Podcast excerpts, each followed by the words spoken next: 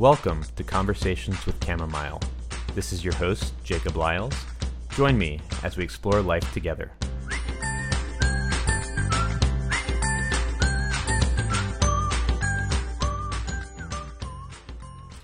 Welcome back, everyone. Today I have a guest who is part of an illustrious company of people that is PhD in philosophy dropouts.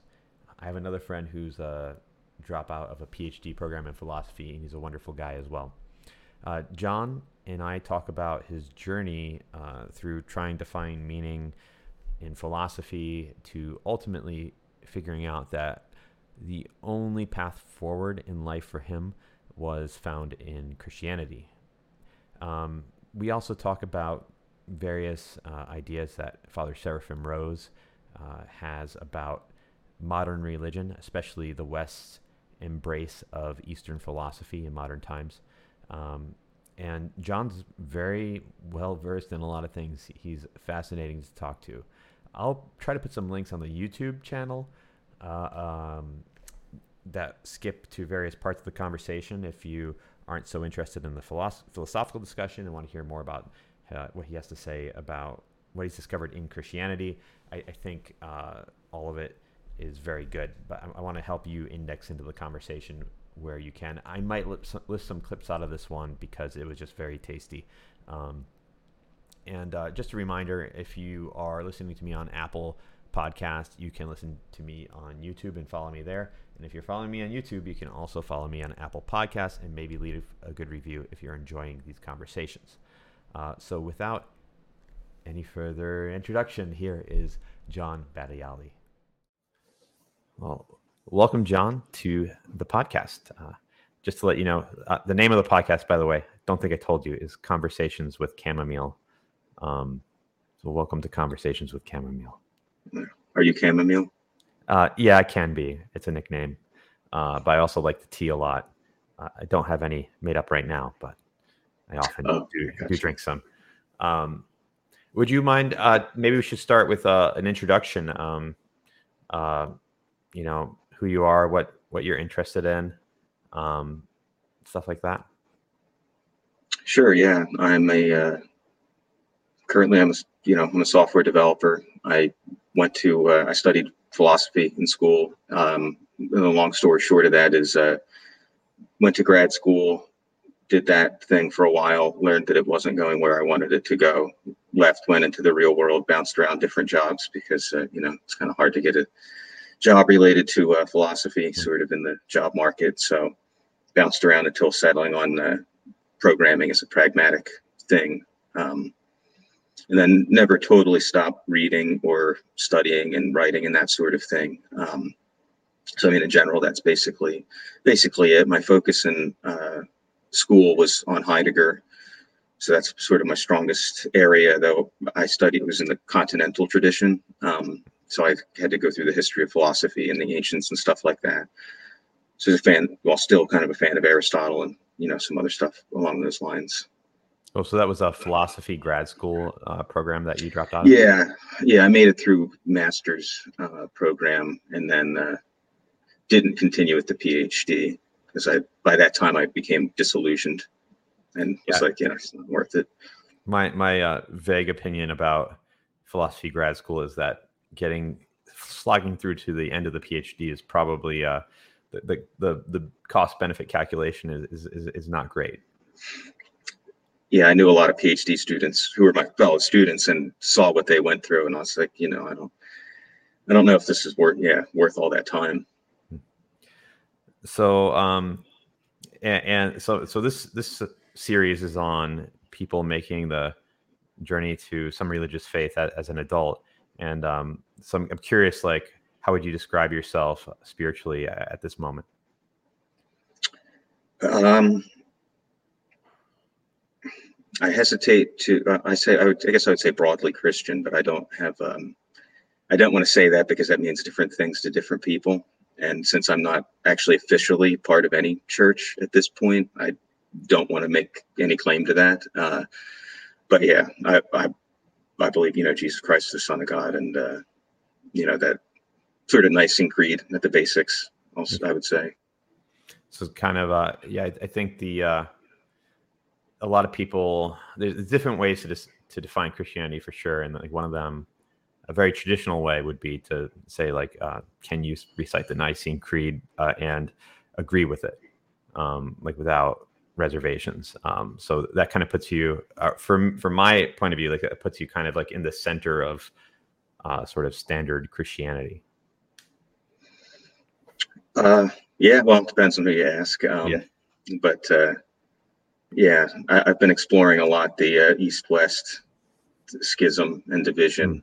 Hmm. Um, oh, cool. Uh, so yeah, I, I, mean, I was raised Catholic, mm. Roman Catholic, uh, up to a point, and then dropped off and became, you know, a secular sort of semi-materialist until I got into Gnosticism, uh, hmm.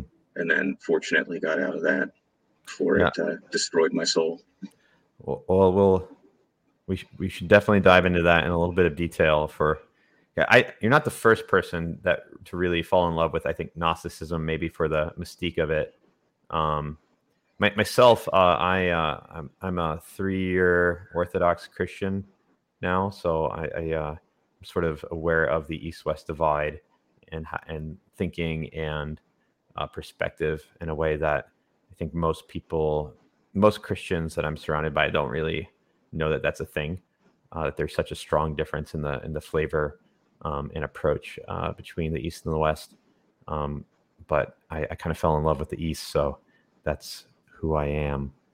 Um, and I was a I was a Buddhist before I was a Christian, so I think there's like some sort of bias towards like loving the East that I probably had. Uh, yeah, well, it seems uh, one of the distinctions seems to be that the, the West is much more intellectual than uh, the the East is more, I guess, broadly spiritual, at least ascetic sort of oriented than the Roman Catholic Church, with its you know Aquinas being the uh, sort of one pinnacle theologians. Yeah, the the uh, there's like a way that that Catholics talk, which is strange to me, which is uh, they they like have a lot of definitions and like specificity in their faith, uh, whereas like I think the Eastern, the East likes to veil things a little more, uh, because uh, as a um, and like leave things undefined, uh, and, and that sort of reflects our relationship with the like the un, ultimately unknowable, ineffable God. Um, and uh, so, so there's there's definitely that people call the East a lot of times like mystical, um, and, and the West feels more philosophical. If I was going to put a like label on it, um, but we can get into that maybe some at the end. Let's uh, go ahead and jump into your story a bit. I, I want to know, uh, like, what was your spiritual upbringing like? How did you start off? Um, yeah, I mean, I was raised Catholic up to a point till maybe age, I don't know, 13, I guess, broadly speaking. Sometime around the beginning of high school, I kind of faded away uh, from that or just started exploring philosophy. Uh, I was always kind of driven to uh, know, try and figure out the meaning of the universe was basically. Mm.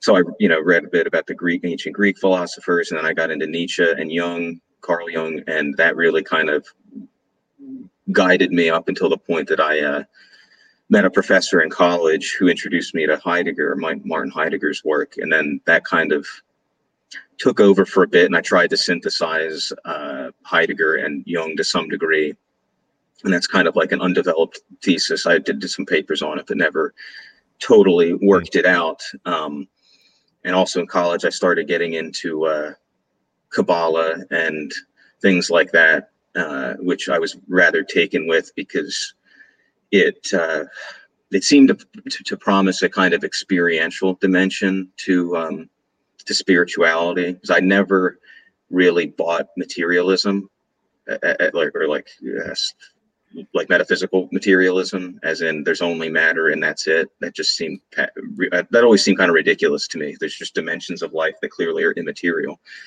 Like human beings or conversations or logic things like that are you know clearly not material substances. And so i kind of uh, that was guiding my thought to to a great degree. And i got into spinoza and stuff like this and pantheistic sort of ideas and kind of developed this i don't know broadly Gnostic, uh, pantheist type. Everything is God. How do we know God by knowing everything, uh, or by? Hmm. Be, be, I don't know. That's a, the whole Gnosticism thing is a, is a is a big topic. But yeah, I, I I dabbled in that for for quite a while. Um, well, let's uh let's let's um take some of those unpack some of those steps a little bit. Um, so like when you were raised Catholic, did, did you go to were you catechized? Were you uh, brought to Catholic schools? Like what what level yeah. of Catholicism like were you presented with? Um, I did. I guess it was like CCD or something like that for uh, up until getting communion, and I was never confirmed. Hmm. So whatever level that that is, I don't know that I was fully catechized. Uh, I honestly I don't remember. I remember going to CCD and various things about that, and uh, yeah, taking communion and you know when I was very young, thinking, getting confused and asking asking my mom if the uh, the priest was God, and was told that it wasn't. The priest was not God, and uh, you know I don't know. That was a formative experience for me because I was like, oh, it's uh, God's not somebody I can meet at church hmm. or in my childish you know mind. Um, and so, uh, but yeah, that's that's about as far as I got was communion. Were, were your parents like seriously Catholic? Uh, one of them, yes. The other one, no, not so much. Okay. And so when you stopped going to mass, you said that was like in the teenage years, you kind of like fell away from that and started doing, uh, getting more into philosophy. Uh, and uh, like, what did your parents have thoughts about you like not going to mass anymore?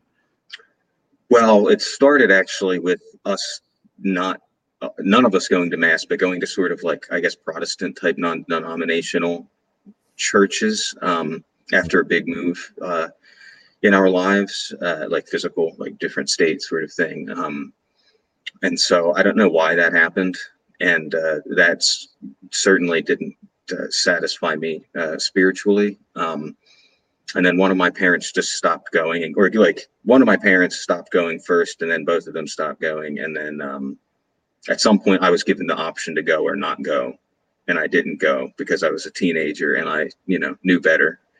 Hmm. Um, so, so, yeah. So how are and at the same time you were getting into uh, philosophy and, and, in school? Yeah, well, not in school. I, I was a. Uh, yeah, I, I guess, I guess they don't teach philosophy in high school very much. You know. No.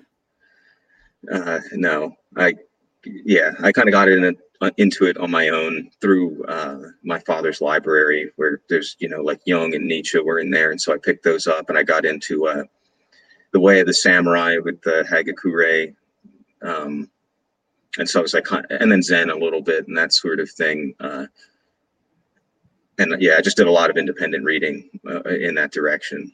Sounds like you're a pretty uh, voracious reader. I was, yeah. Well, and still am, yeah. Yeah. Uh, what, what, kind of philosophy uh, kind of caught your interest the most? Uh, you, you mentioned you were always like on a quest to know the true nature of the universe or something like that, or the truth. Yeah, of the meaning of life. You know, that sort meaning of, of life. Uh, was that like on your mind as a teenager? Uh, very much so. I mean, I struggled a lot with um, like depression, and now what I recognize is well, I recognized it then as nihilism, but uh, as kind of like the sort of overarching theme of my, uh, I guess, philosophical and spiritual investigations. Um, as I like reading Nietzsche and stuff like that, I became very uh, dist- troubled by the idea of uh, totally self-willing things and like choosing or making meaning in the world or choosing meaning and stuff like that. The principal problem seeing seeming to me to be well, if I have to choose my own meaning, then any meaning I choose is by definition arbitrary hmm. and therefore not meaningful. The presupposition is that there's nothing meaningful. If I have to choose it, then it must not be meaningful in, in itself. Um, it's interesting that like everyone I talked to that went through a nihilist phase like seems to have been really depressed at that time. Nihilism's pretty depressing, man. Like there's there's like it's almost solipsistic right like you don't have a relationship to something outside of yourself um if you're like making your own meaning if that's if that's all there is yeah, and it's hard to even uh, relate to other people um, at, at, a certain point. Because, so, like, what was nihilism something you were seriously struggling with as a teenager? Oh, for sure. Yeah. Um, wasn't helped by the fact that you know I was thinking about these things and n- nobody else around me was. You know, uh, like you know most people you know like getting drunk and doing stuff like that. Um, not that I didn't get pulled into some of that, but it, I wasn't able to just be like, oh, you know, let's go to party and that's that's what life is. You know, it's just a party, and we're gonna yeah work and party, work and party. Um, and so uh, yeah, if you don't if you, if you, don't look too closely at it, maybe the uh, maybe the uh, existential crisis can uh, be put off for a while. It certainly can. Yeah.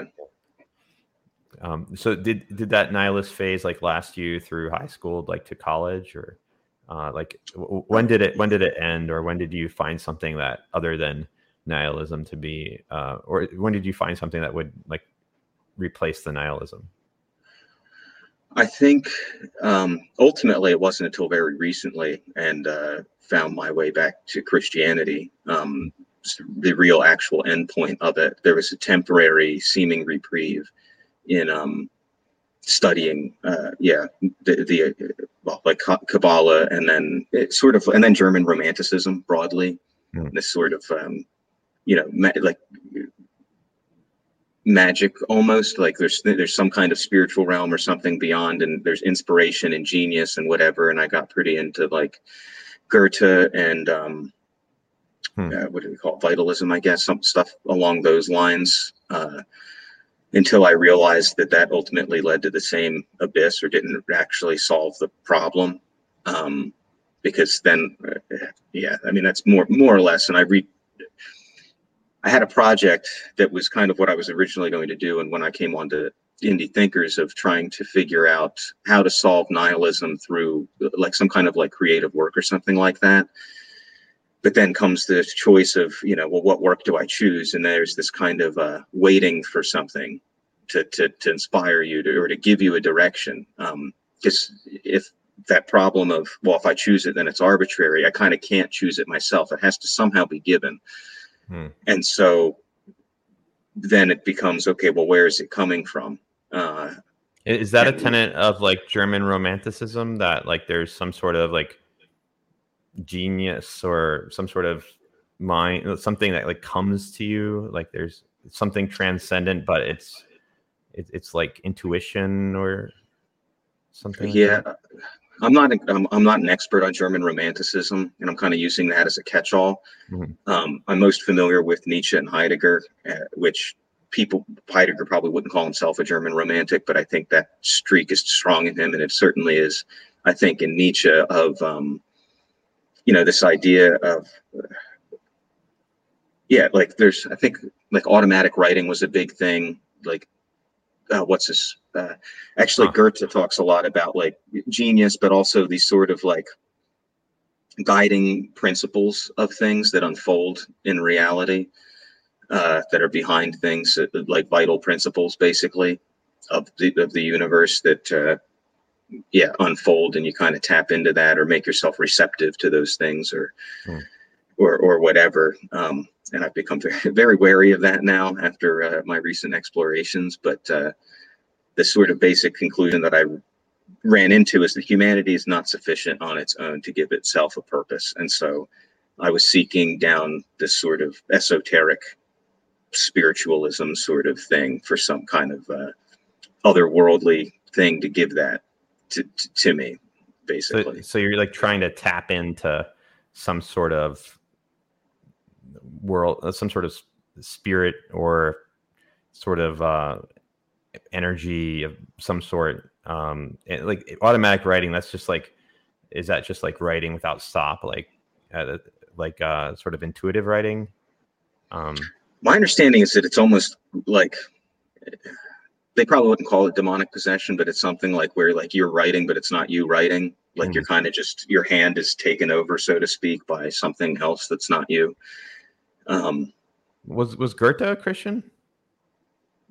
Um, I don't know what he called himself. I, my impression is that he isn't in any meaningful sense because I, I'm pretty sure that any Christian tradition that I know of would label him a heretic at the least, Okay. if not an outright apostate. Uh, So so at least extremely creatively Christian in a way that maybe was like outside the the bounds of sort of standard Christianity. Yeah, well, he, he seems to be kind of pantheistic, which a lot of that stuff is, where you have, you know, existence is sort of broadly speaking one substance unfolding according to certain definite principles, and there's no, Hmm. there's no transcending God, like everything is fine uh, already, um, inherently and, and totally.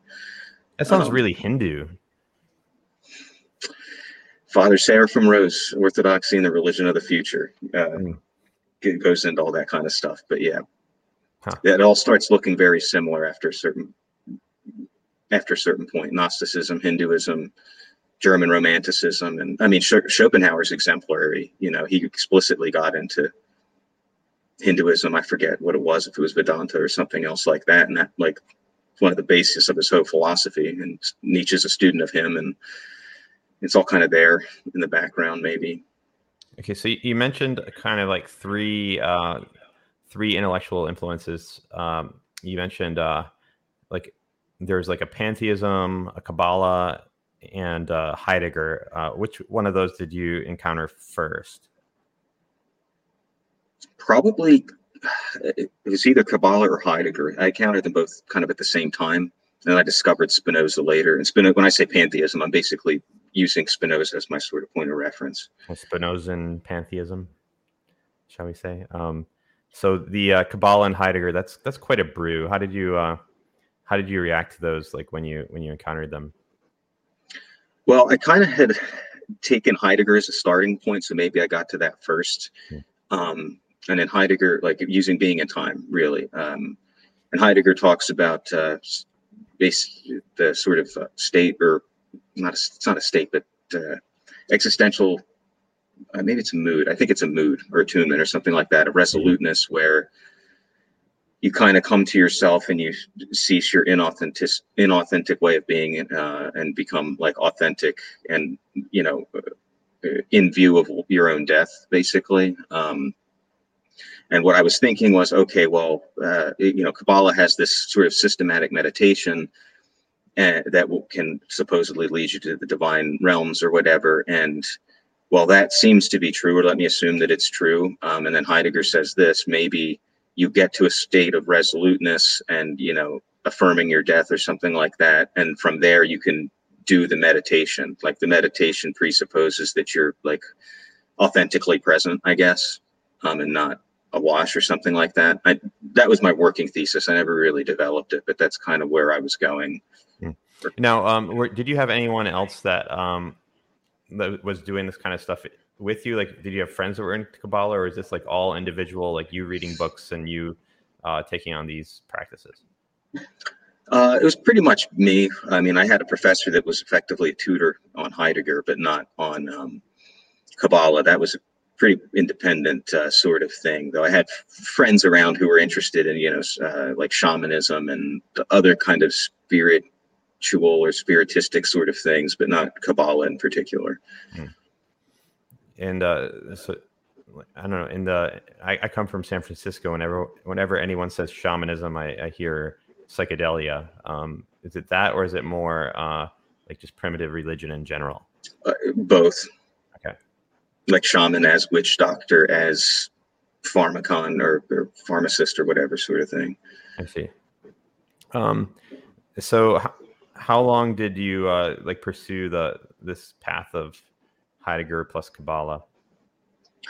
Uh, I kind of dropped off Kabbalah after I talked. co- Coincidentally, spoke to a Catholic priest, even though I wasn't didn't I didn't consider myself Christian at that time, but he was a uh, substantial Heidegger scholar, uh, to say the least. He's very um, well reputed, let's say. And so I spoke to him about Heidegger in particular, but I mentioned experiences I had had doing Kabbalah because I found, you know, like, oh, if I do these meditations, it actually did what it said it was going to do.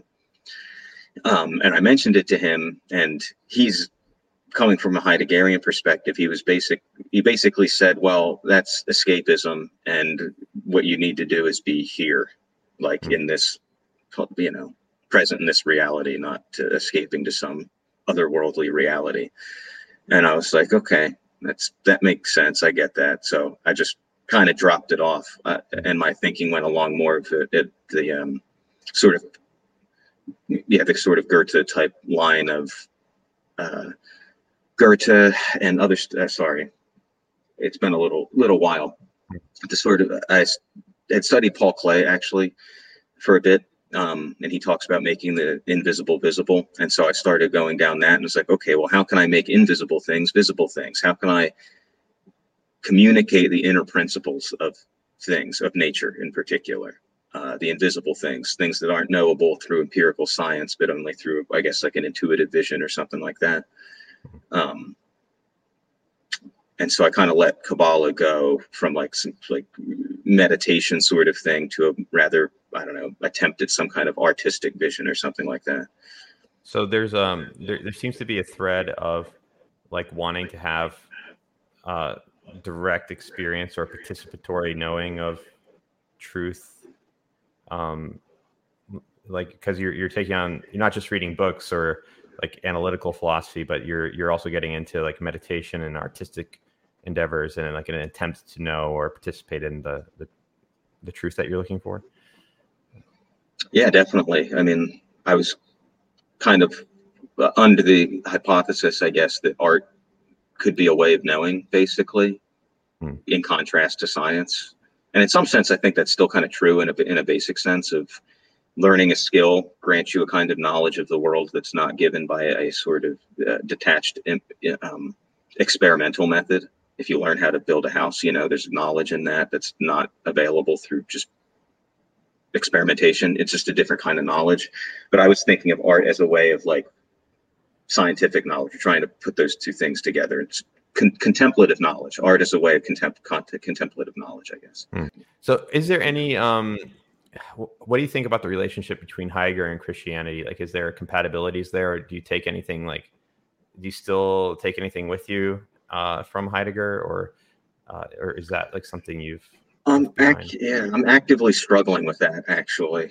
Um, because initially I thought there was. I read some papers. I found about how Heidegger, on, the one hand, was Catholic for a time, then became Lutheran, and then just anti-Christianity in general. Um, but his apparently his some of his early works or early thoughts were definitely influenced by the Christian idea of, of the human person, but he goes beyond it, and it's there's some things that are that are crossovers. It almost feels at, at times like he's trying to reconstruct or redetermine human existence in without the Christian categories or without particularly without sin and without God.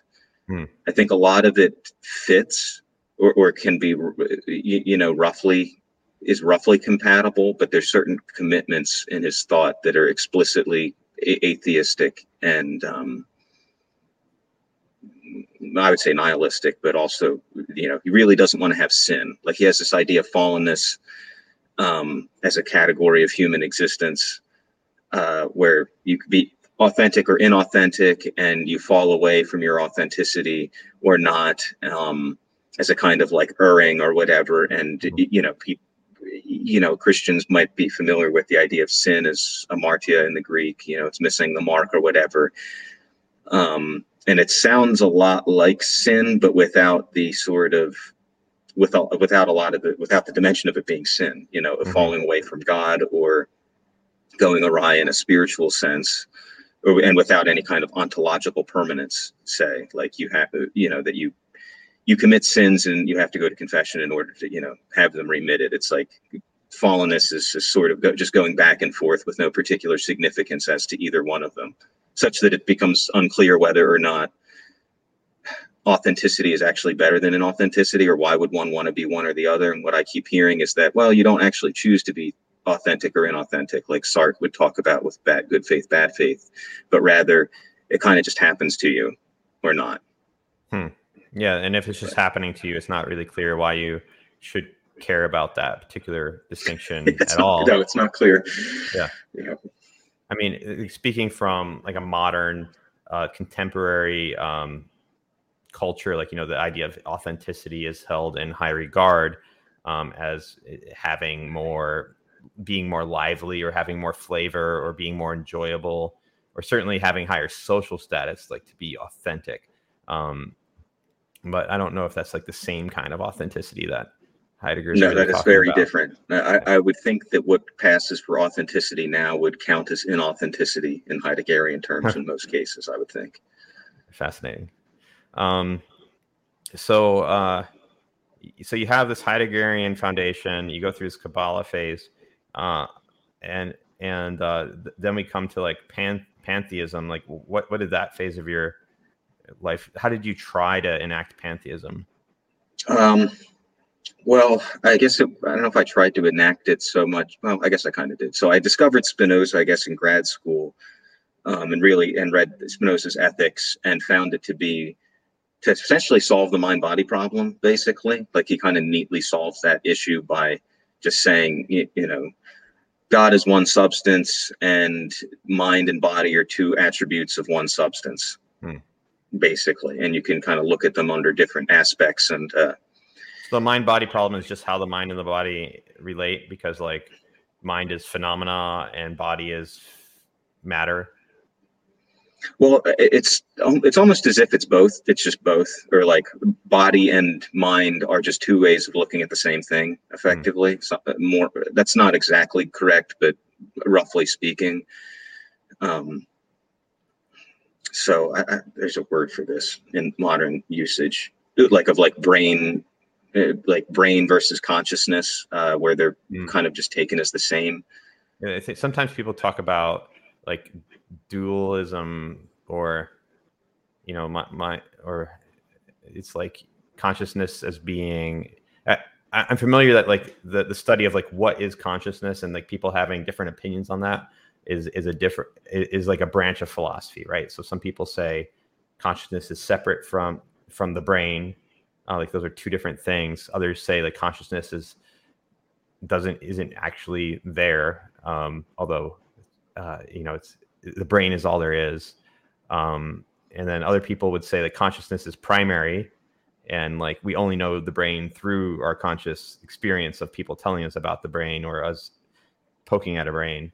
Um so uh, I, i'm kind of familiar with like these philosophical questions but not in any sort of professional way Yeah, I mean those are real real questions that people ask that kind of Mhm. fall out of Cartesianism uh, or Descartes, the Cartesian dualism, and I think it, what Spinoza, why Spinoza appealed to me is because it seemed to me to resolve that issue by basically saying there's not two substances, there's not a mind substance and a body substance or consciousness and matter. There's just one substance, which is everything, which is God, and it's experienced in different ways. And it's there's god has infinite attributes and it's infinite everything basically forever. And in that sense it's kind of actually like hinduism. And that's where that sort of parallel comes in where there's some ultimate ineffable unknowable infinite everything that Mhm. one participates in some finite finite amount or in some finite way at any given time uh, such that insofar as uh, reality is God or everything is is is God, not not not the true God in my estimation, but uh, everybody's divine because everybody's part of you know this divine substance basically. yeah So so you get to have your cake and eat it too. You don't have to do anything. You're just born God already. yeah there's nothing to do you just have to realize how awesome you are in the first place and it's kind of like it reminds me a lot of like the the you know i was kind of in the neo hippie culture in the bay area for a while and uh, around a lot of psychedelia and there's this feeling of uh, probably the dominant this is probably the dominant spiritual paradigm that people use like all is one um, you're perfect already um, there's nothing you need to do um, just realize you just need to realize that there's nothing you need to realize um, and uh, be at peace. Um, and uh, I, I, I just suppose that uh, I never could really believe it, and uh, and I found it not to be a satisfying um, solution, and I didn't like the people that were satisfied with it. Um, so that, that was kind of, but I, I think a lot of that influence. I'm not sure if it's coming from Spinoza as it, much as it is coming from the East more. Um, or or like the Hindu mentality, uh, probably. Yeah, I, I don't know if it's. Uh, I mean, I think in modern culture, Spinoza didn't have that much of an influence directly. Um, well, Nietzsche apparently in a, one of his letters says that re, when he discovers Spinoza, he says, "Oh, I had a predecessor. I didn't realize." You know, hmm. so there's some kind of connection there, which I think that's a topic for another day. But I think the sort of underlying thoughts are the same, even if they didn't originate in the same physical space. Say, like it did. Spinoza didn't come out of India, and as far as I know, he didn't study Hinduism, but he reaches a somewhat similar con- conclusion. Um, yeah. maybe there's just like a finite set of conclusions about um, what uh, really exists. Like it, there seems to be a couple of like only a, only a small set of like distinct choices. I mean, I I kind of I'm starting to think there's just two choices. There's uh, knowledge or faith, um, where the common element between Spinoza and say Hinduism is that, and or Buddhism for that matter, is that the the difference between like being in a good way or a bad way is is knowledge or your own awareness of your of your situation and you know and the eastern stuff you deconstruct your desires or learn to uh, set them aside and then you can know the ultimate infinite whatever. Whereas in spinoza it's actually kind of similar. He has a whole thing in the ethics about uh, the passions and how to attain freedom uh, from the from the passions. And by doing that you realize the ultimate substance basically and become it's effectively like your your will becomes uh, one with god but god's not a person mm. uh, sort of thing it's like you, you it's kind of it's kind of weird it's a little bit different but the sort of uh, salient thing is knowledge through some kind of rational more or less means or gnosis. And this is, I mean, that's my understanding. That's the sort of thing with Gnosticism is you attain the good, ultimate good reality by realizing that this one's, you know, an illusion or something like that. You learn, you learn something. It's through some kind of enlightenment. Mm-hmm. Okay. So, um, what was it like to be a pantheist? Why? Yeah. Oh, it's well, it's great until you realize it's empty. Um, mm because you can do whatever you want and you know it's about uh, it's ultimately hedonism i mean i think that's the, the natural end conclusion of it uh, where it's about feeling feeling good and feeling at one with the universe and whatever. And if drugs help you with that great but that's unreliable. So then you have to practice you know so that you can always feel like this is the best of all possible times you know and i'm in sync with the universe and uh, whatever. And you get a high feeling you know but um it's not ultimately spiritually satisfying, I don't think, and it doesn't mesh very well with everyday life. And uh, you know, when you have to go to a job that you that you don't like, or you know, or that's pretty miserable, um, it doesn't really help with that at all. Uh, it might even exacerbate it because then you're like, oh, but I know that there's all this stuff that's way more meaningful than this, but I have to go work this stupid, crappy job. This is all lies and illusion, which is itself kind of partially true, but it doesn't really give you any kind of way to deal with that other than just waiting till the weekend or whatever to go escape into you know divine land or whatever. Hmm. yeah so, so it, it, sounds like it's not very good at like coping with suffering. No it's not. And, and, like and, you know in the, in the in the hippie spheres i ran in where everyone was like uh hindu without knowing it it was like you know these these were very blessed people mostly right? Like they're you know they make good money came from good families have a lot of free time um, you know it, it's kind of uh, you know the, the buzzword people say nowadays is privilege. And like i don't know that you'll ha- find like more privilege than you will at spirit rock um, or Esalen uh, than like most other places in the country. Um, and uh, like when you when you i do think there's something about like suffering and becoming and finding a genuine spiritual path. Like those those two things kind of go together. You need to find something better than like strong enough to stand up to suffering. Yeah, that's I agree. I think, and that's part of why I guess Christianity appeals to me is because unlike anything else that I know of, it actually deals with suffering and affirms it.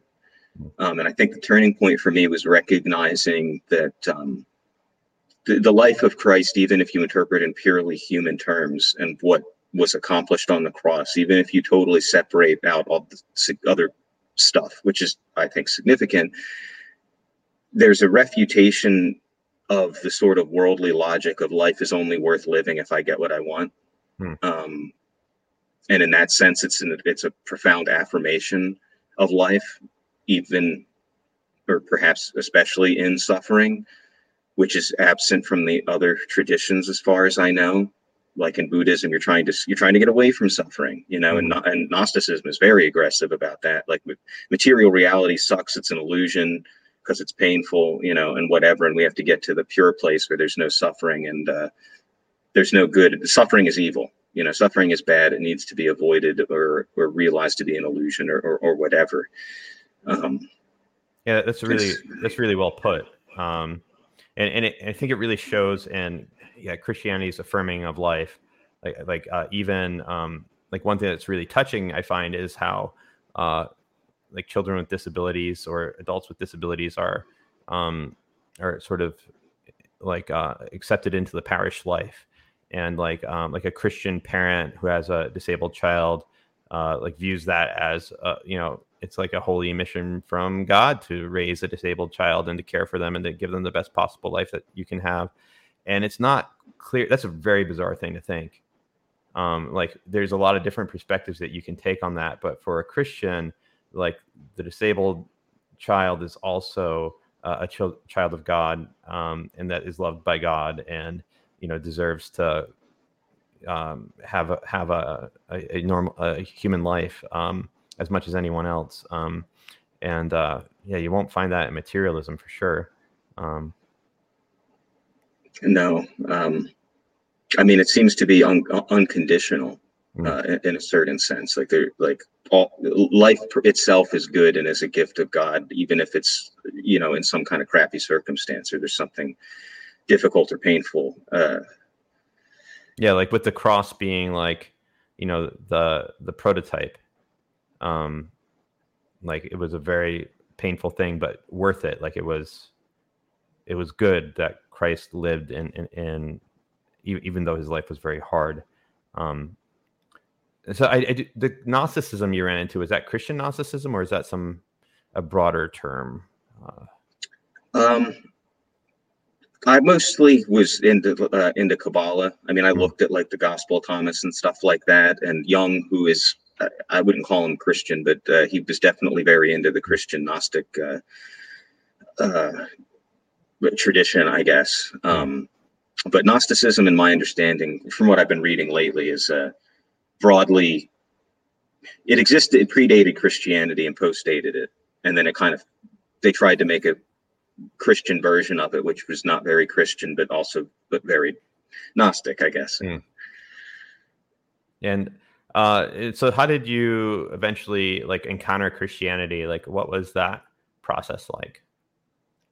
Um i suppose in a nutshell it was a couple of things. Like i'd struggled with uh despair, I would say, for for some time, and struggle with thoughts of suicide and stuff like that. And I I eventually reached a point where I was like, well, you know, I'm not going to do this. I'm not going to do that. I can't because it'll hurt people that I care about. So uh, that's fine. That stopped me from that. And I, but then I started to be like, well, what if they die? You know, and they're not here? Then what's to stop me? And so it's like, okay, I bought bought myself some time uh, so to speak. And I eventually just resolved myself. Like, I'm, I'm just not going to commit suicide. I'm just not going to do it. It doesn't matter. I'm going to deal with it. But I would keep hitting a low point and hitting and despairing periodically. And over the course of 2020, for various reasons, that became very frequent. And I was reached a you know low point. And I was like, I reached this point again. I promised I would never get here again, but here I am again something I have to find a solution to this. Something has to, to something has to change. Um, and the other on on the other hand, there's a recognition I feel like of what's been going on in the world that uh, evil is real. Basically, like there's stuff that I am uh, completely incapable of explaining by any rational sense. Um, to the to the point where I basically started reasoning like along the lines of, well, Satan's clearly real and if Satan's real, then God must be real. Hmm. Now, there's kind of an implicit faith there already, but it seemed clear to me that there's there's evil out there that just it can't be explained by rational or, natural means. Hmm. Um, humans do things that other that no other animals do. And if we're just animals, then you got to explain that specific difference and why we do these things that make no sense from the standpoint of survival of the species or, or things like that. It's completely, yeah.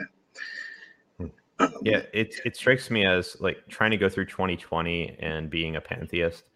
Uh, it would strike me as like very bizarre. It's like you have to see like like all this like violence and conflict breaking out and think like you know this is like all God doing it to himself for fun. It's like it doesn't seem very satisfying uh, of an answer. Well, I think the challenging thing would be that you, from that perspective, you would have to affirm it uh, just purely as it is, without any reason. Like it's not, like it's not even like oh, it's the will of God and there's divine providence or something like that. It's just no, this is what's happening, and if it happens, it's it's good because there is no good and evil ultimately, or evil is an illusion. Um, but it, it, seems like you you had like a pretty powerful intuition that like evil actually did exist. Um, yeah, there's certain things that I can't accept. It's like there's no way that, and if it if going beyond good and evil requires me to accept certain things as acceptable, then I, I can't do that, and I will be a you know, a, be a moralist or whatever you want to call somebody who you know yeah it's, asserts it's that there's that there is good and evil. It's almost um yeah it's almost uh not cool to believe in good and evil but that's not quite right. Like i think our world um actually is kind of like the post-christian world is shaped by christianity in a way that it's, it's not quite nihilist uh, it does believe in good and evil just sometimes a distorted version of it yeah well i mean I probably shouldn't say this, but my impression is it looks like Antichrist to me. Um, yeah, it's like an, it's like a weird inversion or perversion of Christianity that looks kind of like it in the superficial way, but if you look deeper, it's not actually that. Um, and it seems like Christian the Christianity seems to be one of the only things that has any kind of fixed sense of good and evil hmm. at all. Like these other things either get rid of it or collapse them or go beyond good and evil, such that it, it, it's either an illusion or it's both or something like that, rather than no, there is good and evil. And it, this is what good is, this is what evil is, and that's it.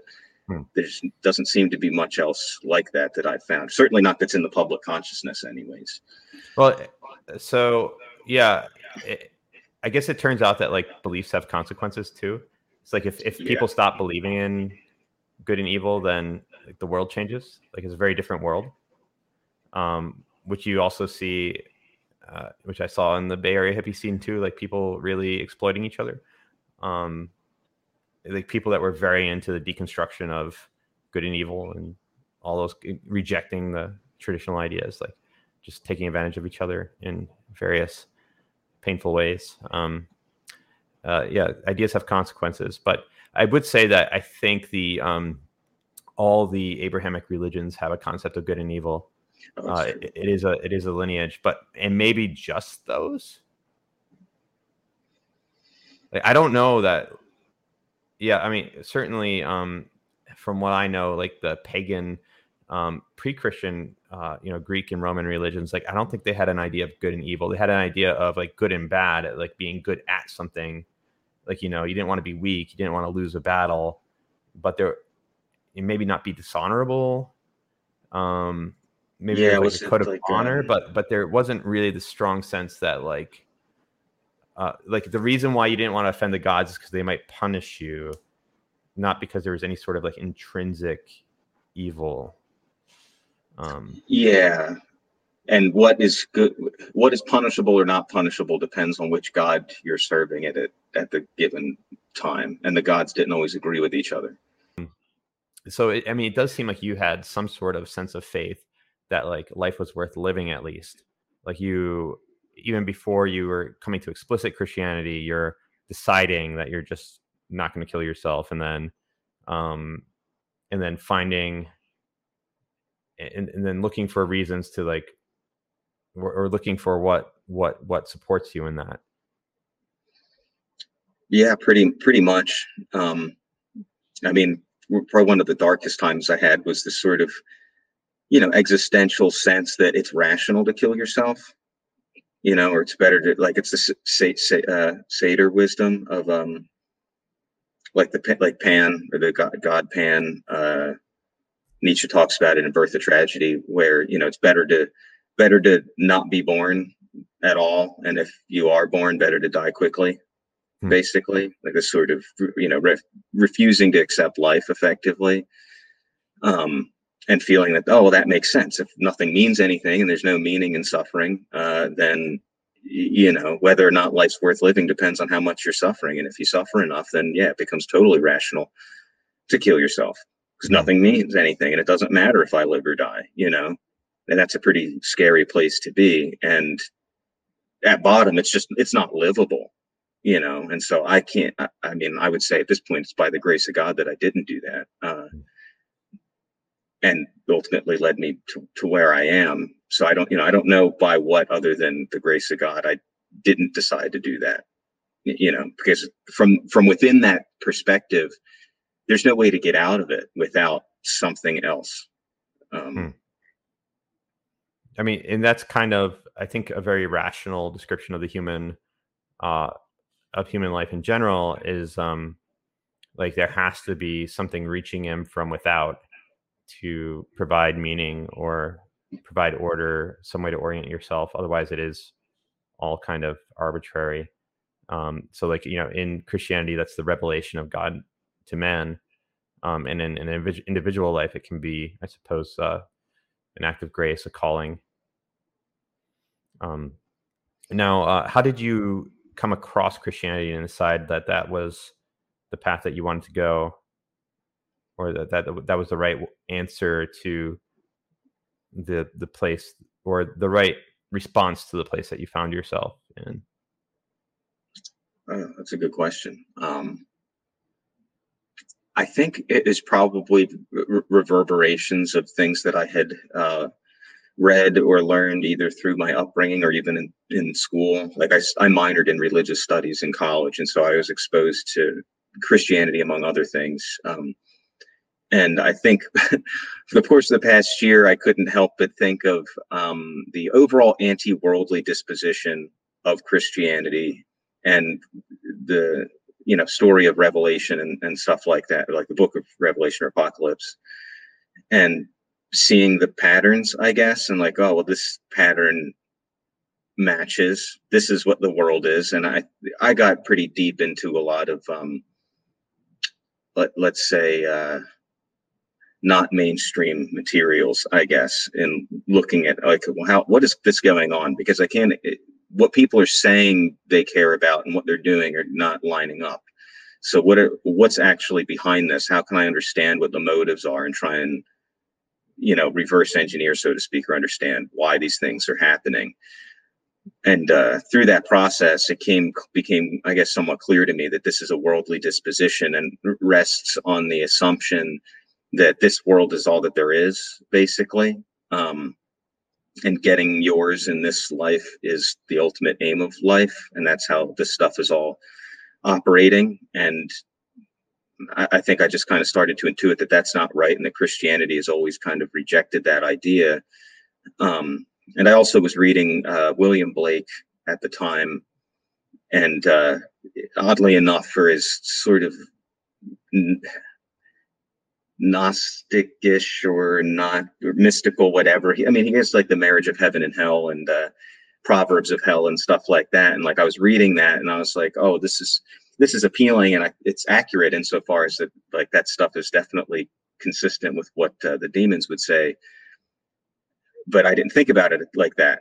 I was just like, oh, you know, let me try this out. This is some mystic stuff, you know. Um, he has something what it's, it's called the everlasting gospel and he has like an account of jesus there which is in its own way kind of true um, in uh, he basically characterizes christ as rejecting rejecting the world fully and i forget the, the line or the couplet or whatever off the top of my head. Oh it's um humble toward god haughty, haughty towards man something like that and that I, that resonated with me, I guess, and so that kind of uh, I don't know gave me a something of a soft spot for uh, for Christ, which I always I mean I never really rejected Christ. I kind of rejected organized religion, or that's how I conceived of it to myself.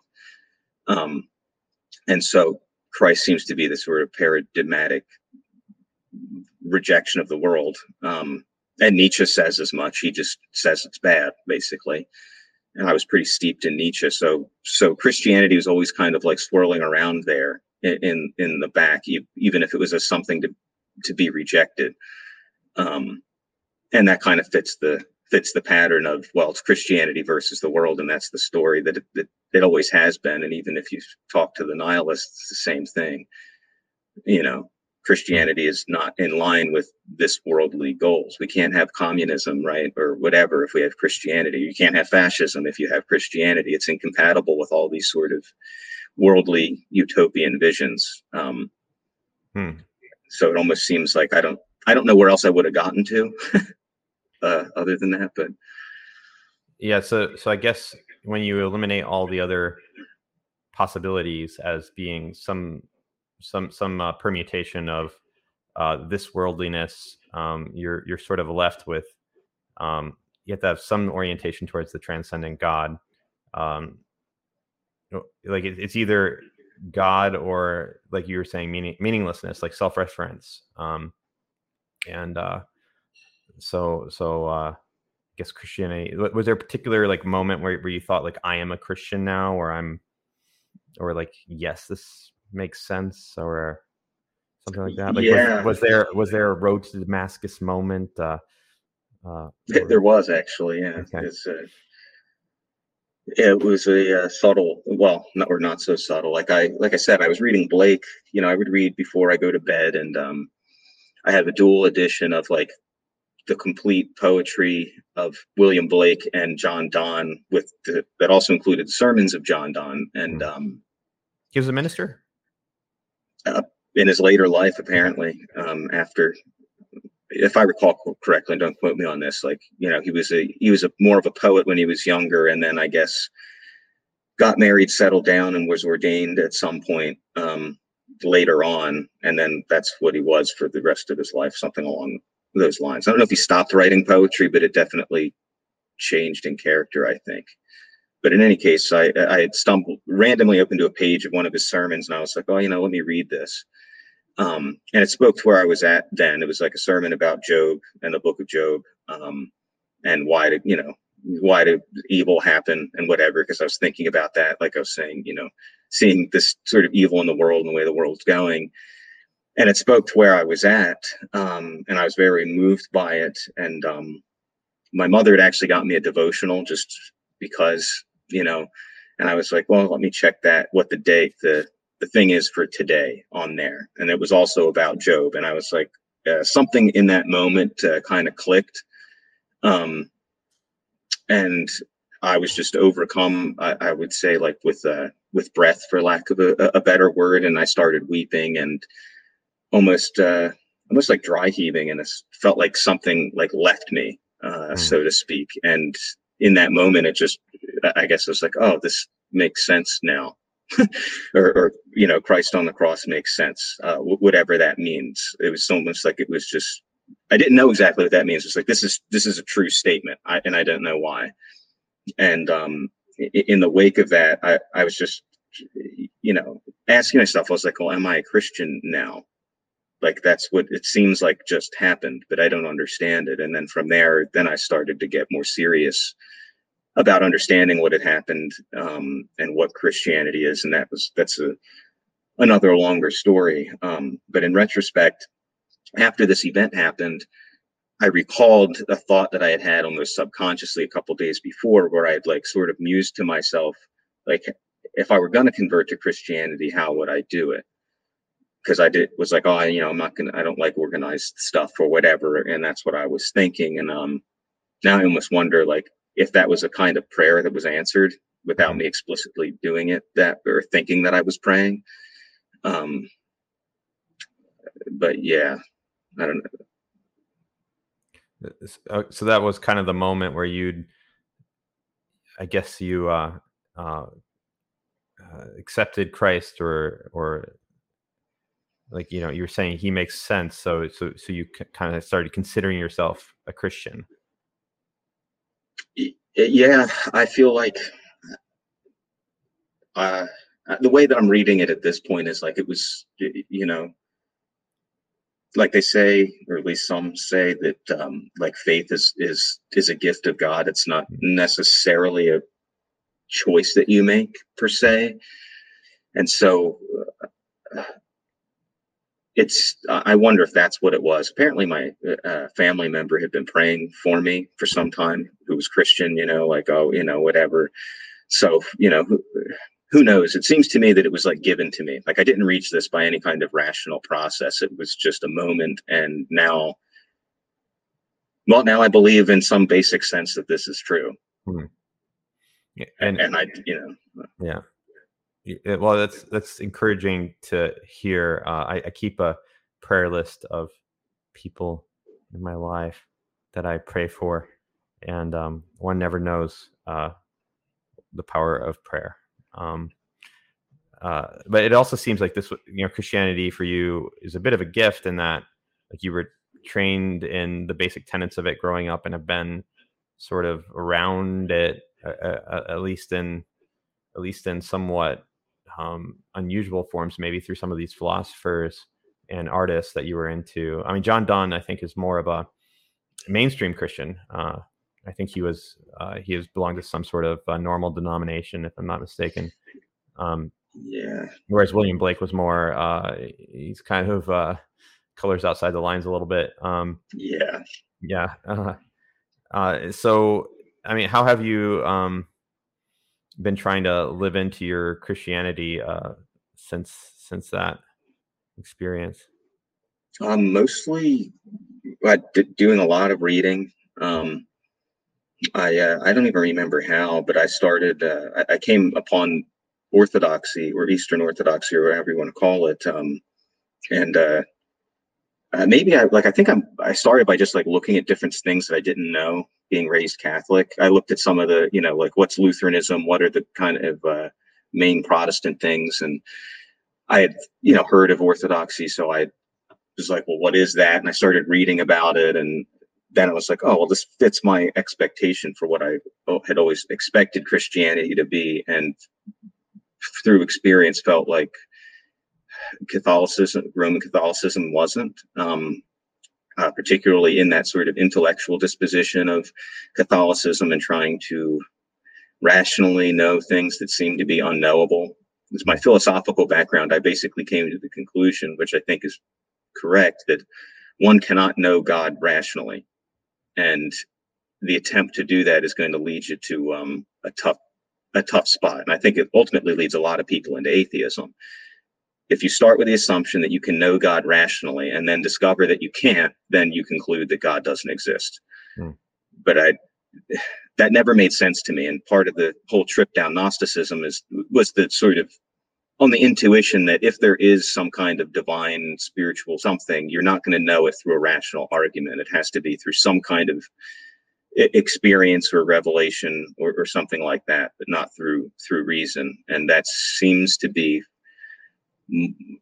something that orthodoxy uh, generally uh, has, or the, the, the or well, the admission that you can't know God ultimately, but um, what is known is um, not through a rational, dis- discursive, philosophical sort of sort of process, and the, the way that you know that interprets um, the Holy Spirit and stuff like that resonated a lot more with me and made a lot more sense. Um, and as I read more and more into it, it just yeah, it, for a number of reasons, it just uh, struck me as much much closer to what uh, I guess I was looking for. You said you've you've read Seraphim Rose.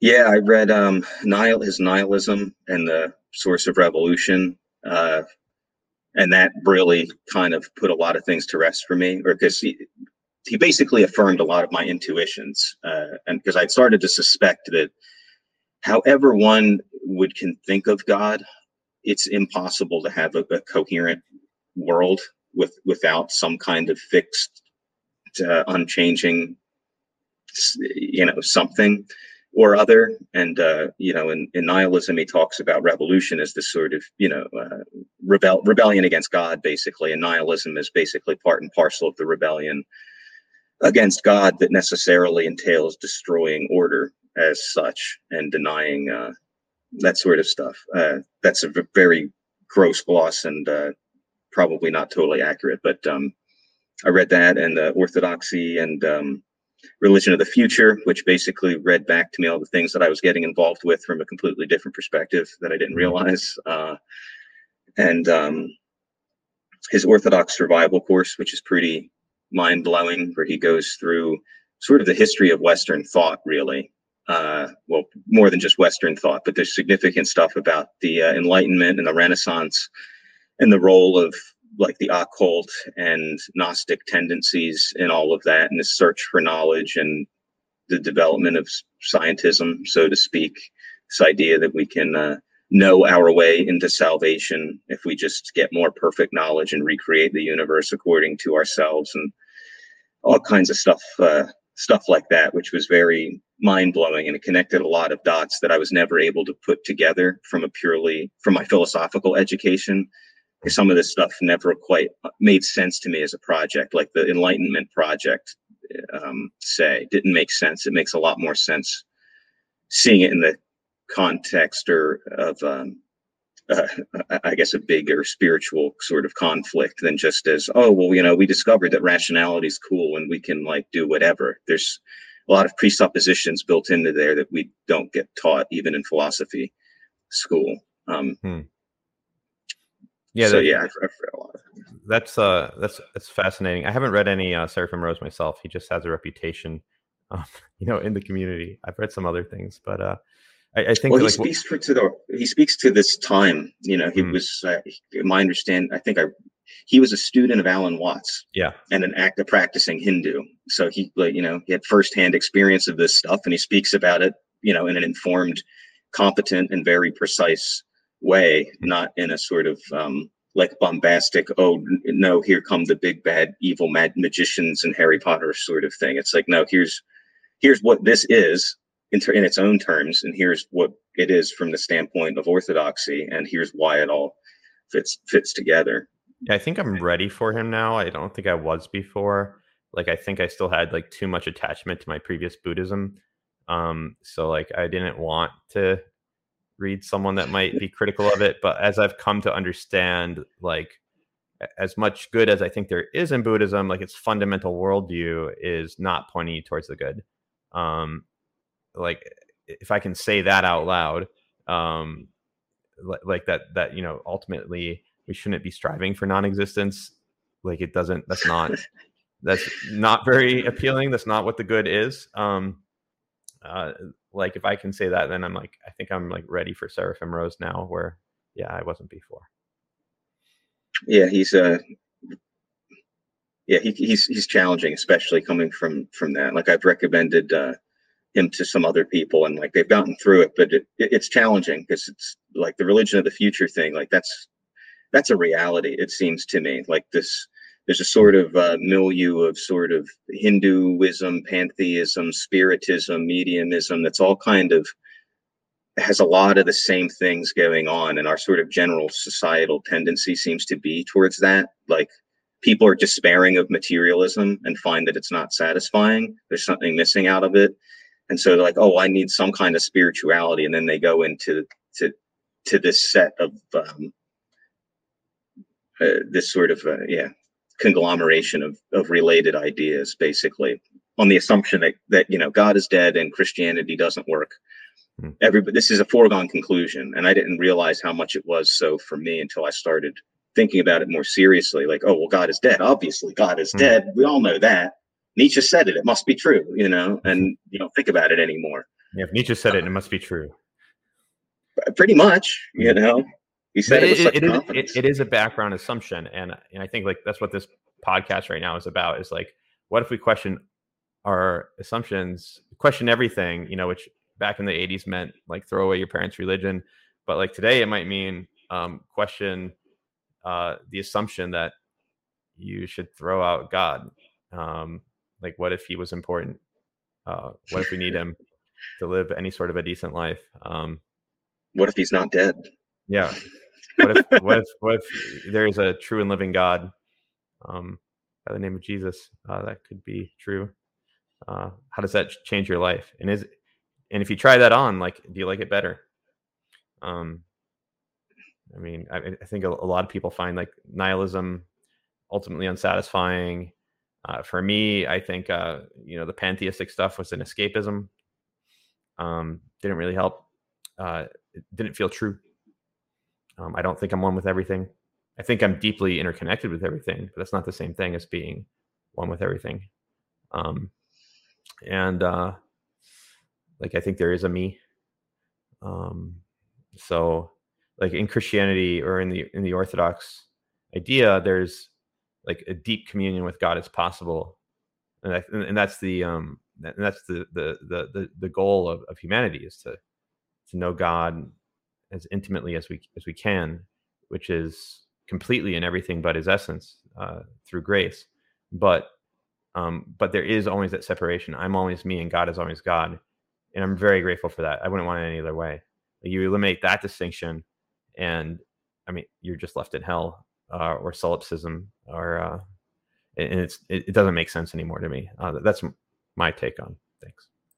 Um, yeah, yeah, it doesn't. It, well, that's the kind of terrifying thing I think about um, the sort of like transcendental meditation, Eastern religion sort of thing of like dissolution, and um, there's a there's a real wager going on there because uh, if you don't believe that there's you know heaven and hell basically if you don't believe in that um and and that it's just nothing i don't know that's not very compelling like you're just trying to die in, in some sense assuming that death is just not existing uh whatever that means but if on the other hand there is a spiritual reality and death true death isn't just like bodily death but something else then it becomes uh, it becomes a much bigger issue, um, I guess. And I think that the inability of pantheism to deal with that, or really to just kind of cover it over, because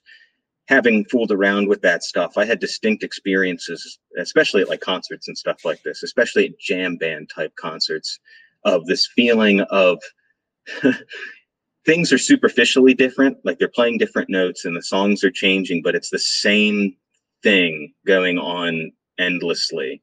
And at a certain point, in one particular show, I, I was just like, I, I want to leave. This is just the same thing over and over again. It's just party. And party is like one substance that's just mm. continuous and non-differentiated. And then mm. I, you know, I get sick of it. And it's like, well, thank God I'm still alive and I can just walk out the door and go somewhere else and do something else. But what if I had to be locked in here for this jam band show for all eternity? That was, you know, listening to effectively the same thing in infinite variations for forever.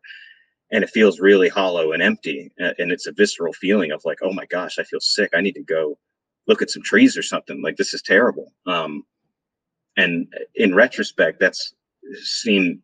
I'm starting to think that that's what death is, or like that's like in a certain sense a foretaste of what hell might be. And I don't know because I'm I obviously don't have the spiritual discernment to be able to do that to make that assessment. But um, actually, on the first time I went to uh, an Orthodox church, afterwards, after the service, I walked out and nothing happened consciously. I didn't know. I walked out and everything was cal- like calm and peaceful but in a sort of detached way that I had never experienced before. Um, and I, man, I feel terrible because I had actually finally managed to articulate what this, what this was, uh, in better words. Um, so for, for, yeah, forgive me for that. But, uh, I had a sense of permanence in that while at the same time the world around me felt, uh, impermanent and it was very bittersweet of like oh this is this is mm. good but temporary but i feel fixed and everything feels like there's an order to it and it i what stuck out to me is how it contrasted with that experience it, mm. or threw it into a stark relief of okay well i'm at this concert and it's the same sort of thing cycling over and over and over again forever just kind of churning effectively and then i had this in contrast, a feeling of like just being fixed and the world around me, you know, changing, but ultimately being um, still still having a sense of uh, having internally a sense of permanence. It's very, it's kind of difficult to describe, but it was like very different sort of feeling of I feel fixed within a world of change versus I'm just being churned about in this sort of endless um, cycle or something like that. Yeah, it's really profound to think about that contrast. Um, because like at the liturgy every Sunday, like we do do the same thing every Sunday, but somehow like that feels good. Whereas going to your your like 13th jam band concert of the year feels hollow or like it stops satisfying. Um, and like what's the difference there between why does why do I go to liturgy every week and feel good about it? Um, but like for me, the jam band equivalent is something like yeah, party as this undifferentiated substance. Uh, it was probably like Burning Man. Um, it's like you know, I mean, I'm not that excited to go to Burning Man ever again. I mean, I'm not saying I, I like completely reject all parties, but in general, like parties are not satisfying. Party is no longer satisfying to me. And like, what's the difference there? And it's something to do with like God or not God, and like maybe anything experienced eternally, like when you're imagining eternal jam band, like that being hell. And I think anything experienced eternally other than God uh, would be hell.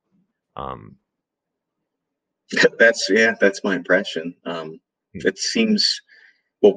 The, one of the things with the liturgy, in contrast to say a jam band, is that everything in it has has meaning, and it's you know there's this definite structure and, and form to it that is uh, you know ever consistent. And every if you remove any of the elements, it changes the whole. Whereas at you know a jam band concert,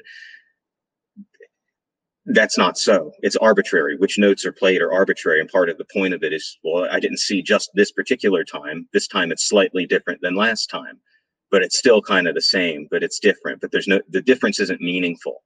Mm-hmm. It's like superficially different. Um, and without it, like the, the, and the internal structure seem to be kind of, I, is inherently meaningless because they're just sounds. mm. They're just sounds without any meaning. And this is maybe where language comes in, you know, because the liturgy has, you know, can have music, but um, there's words that mean things. It's poetry. Yeah. Really. Um, like for me, like the liturgy, and, and it's also um, prayer.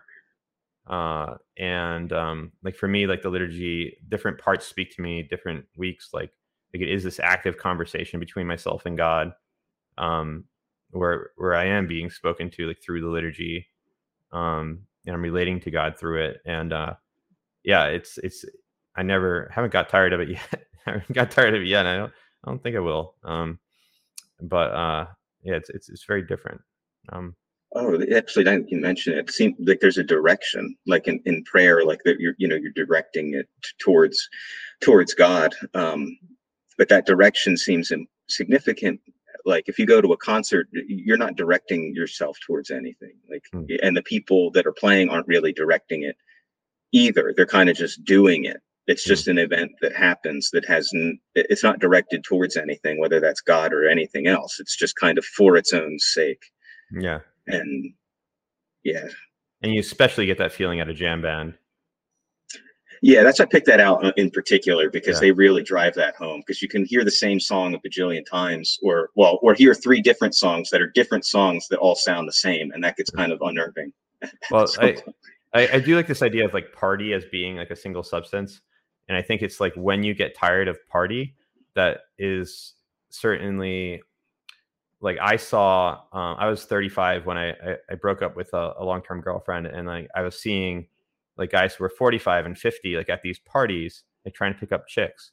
And i'm like i is that what i want to be doing when i'm when i'm 45 or 50 like do i want and it was horrifying to me. Like i don't want yeah. like party is not my life. Um like there's a limit to how much party can satisfy me. In fact it, and now um as i'm getting towards 40 it's uh it doesn't satisfy me much at all. Like i have to like I only enjoy party if it's in like a in a matrix of meaning, like with uh, celebrating something important or um, really relating to my friends that I love. Um, it's really lost its flavor. Uh, and I think that when that when party loses its flavor is when people fail out of the the the neo hippie scene, I think.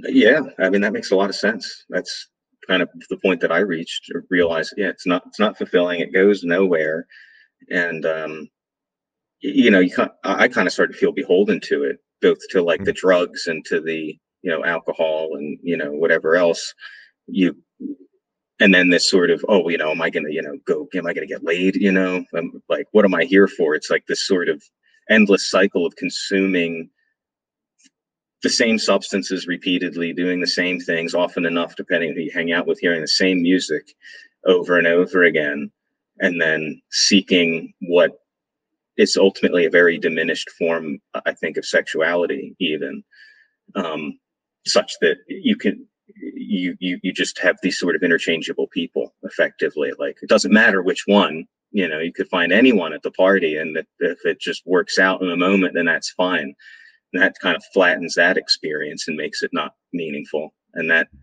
definitely loses its its flavor after a while. And then you know now i kind of am seeing it very differently. Like oh well you know how much of that was freedom and how much of that is me being enslaved to my own desires and being led around by various impulses rather than actually choosing anything.